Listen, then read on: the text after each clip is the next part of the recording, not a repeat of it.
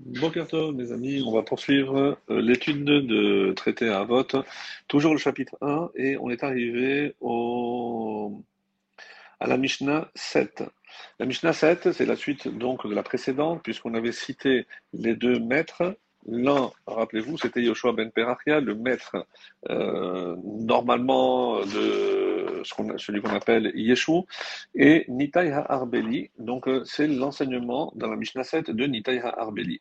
Et il disait « Écarte-toi d'un mauvais voisin, harchek mishachenra, ve'al titraber la racha, ne t'attache pas au mécréant, et troisièmement, ne désespère pas du malheur, atitesh minapura anut, on complète, qui finira par frapper ce mécréant. Même si, en apparence, tu vois que ce mécréant, euh, cet impie, ben, réussit, ou apparemment, euh, comme si Dieu l'avait oublié alors qu'il désobéit, alors sache que ne désespère pas, qu'il sera évidemment euh, puni pour son comportement.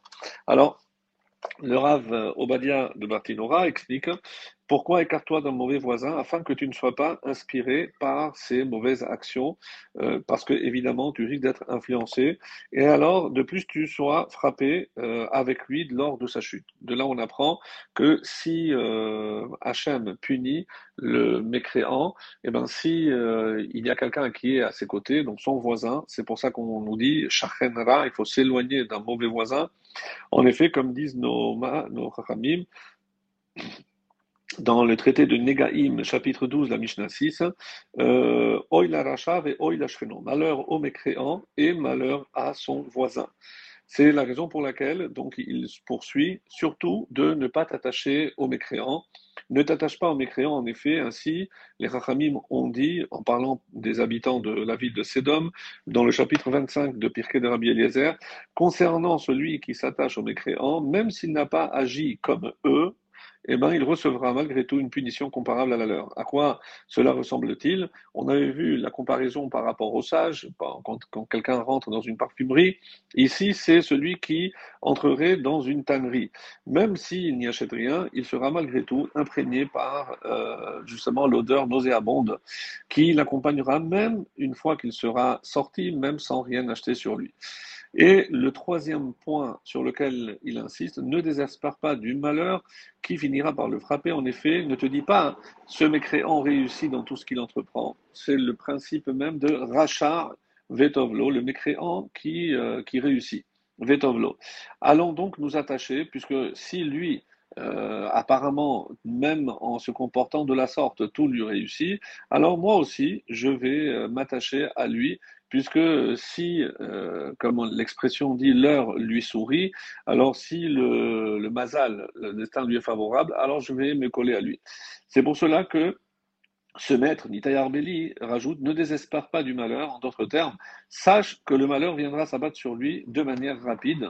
En effet, euh, généralement, c'est de manière soudaine que euh, la déchéance de quelqu'un finit par venir, et c'est euh, la, la, la, la notion même qui fait partie des treize articles de foi, à savoir qu'il y a un sahar et un onesh, il y a une récompense, et il y a aussi euh, une sanction, une punition. Donc, c'est le propre même de... de du libre arbitre. Ensuite, euh, je vais juste introduire la, su- la, la Mishnah suivante, puisque euh, j'aimerais revenir sur euh, quelques, un passage plus, un peu plus historique pour présenter ces deux sages qui sont Yehuda ben Tabai et Shimon ben, ben Shatah. Ils ont reçu leur enseignement de, c'est-à-dire de Nitaï euh, HaArbeli et Yehoshua ben Perachia.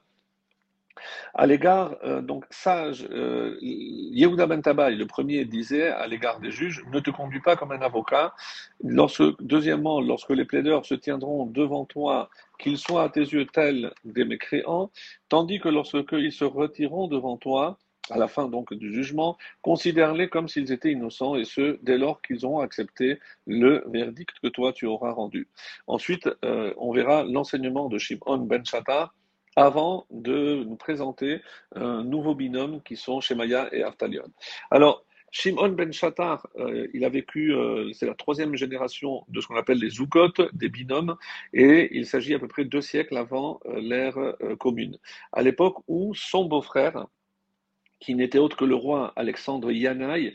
Il euh, présidait donc euh, dans la Judée, et ce dernier, descendant de la famille de Hashmonaim, il officiait également en tant que Kohen Gadol, bien que sa piété n'était pas en adéquation avec cette charge, cette charge pardon, qui euh, exigeait évidemment un niveau spirituel euh, extrêmement élevé.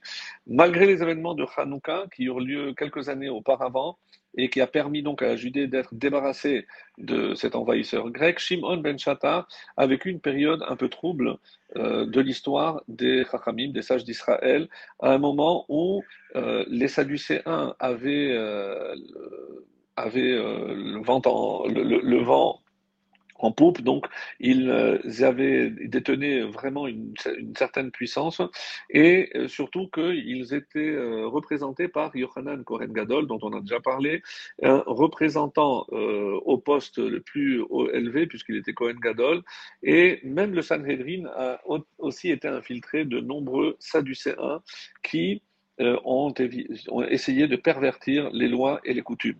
Alors, est-ce que ces Sadducéens euh, ont précédé euh, les, les, les, les, ce qu'on appellera par la suite les chrétiens? Donc, euh, c'est une, une des, un des avis, on va dire, historiques. Et cette décadence, malheureusement, va provoquer la fuite euh, à Alexandrie de Yoshua ben Perachia, comme on l'a vu déjà, et euh, celui qui était le maître de Shimon ben Shatah. Ce dernier, euh, s'il a réussi à sauver sa vie, c'est par grâce à l'intervention, euh, on l'a vu déjà, de sa sœur Shlom Tzion, qui était l'épouse d'Aristoboul, le fils aîné de Yohanan Kohen Gadol. Et à la mort de son mari impie, elle devint la femme de son beau-frère, Alexandre Yanaï, par ce qu'on appelle le Yiboum, le Lévira, et ce dernier donc accédait au même temps au poste de roi d'Israël. Ainsi, bien qu'il fût euh, lui-même, il était sadducéen comme son père, et qu'il a fait exécuter la plupart des sages d'Israël, Alexandre Yanaï accepta, euh, sur l'insistance de sa femme, de nommer Shimon ben Shatah au plus haut poste du Sanhedrin, celui de Nassi, et ce alors que la majorité donc des membres de, de Sanhedrin étaient des sadducéens. Loin de se décourager, eh ben, il a entrepris le nettoyage en testant ses membres les uns après les autres sur euh, leurs connaissances, et comme ça il euh, faisait des pièges pour les attraper, et petit à petit il les a, euh, au fur et à mesure, donc il les a remplacés par des vrais maîtres, des vrais sages. Et une fois qu'il a réussi, il a appelé son maître, Yehoshua ben Perachia, pour qu'il revienne à Jérusalem. Donc on voit à travers le Talmud de Babylone, Babatra et aussi les, la, le Talmud de Jérusalem, que c'est suite à un stratagème mené par Shimon ben Shatah euh, que le Kohen Gadol de l'époque, Yoshua ben Gamla, qui était sadducéen, euh, a institué l'obligation pour chaque enfant d'Israël d'aller apprendre la Torah à l'école, et c'est grâce donc à euh, Shimon ben Shatah qu'on a cette chance-là.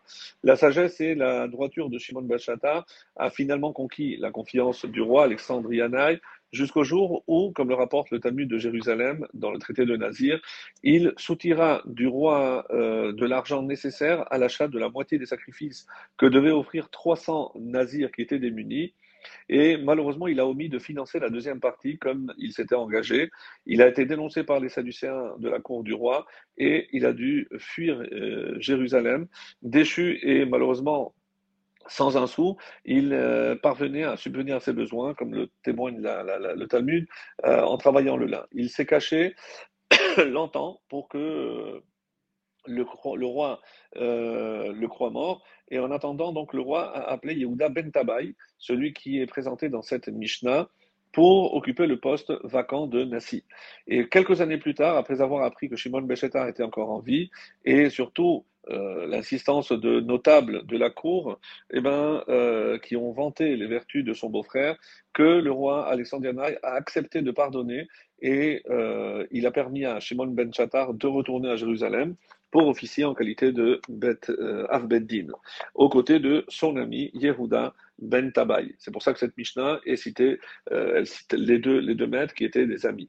Et évidemment loin de lui de reprendre son ancien titre de prince, puisque c'était son collègue qui était déjà en place. C'est d'ailleurs pour ça qu'on explique que certains considèrent que Shimon ben Shatah était Nassi, et d'autres le considèrent comme Av Beth Din. En réalité, il a occupé les deux postes, mais à des époques différentes. Il est d'ailleurs rapporté dans le Talmud de Jérusalem, euh, Sanhedrin, que suite à un conflit qui surgit en ces deux sages, sur l'attitude adoptée à, à l'égard d'un faux témoin, Yehuda ben Tabai s'est engagé, après avoir reconnu son erreur, de ne plus trancher la loi sans soumettre sa position à Shimon ben Shatah au préalable.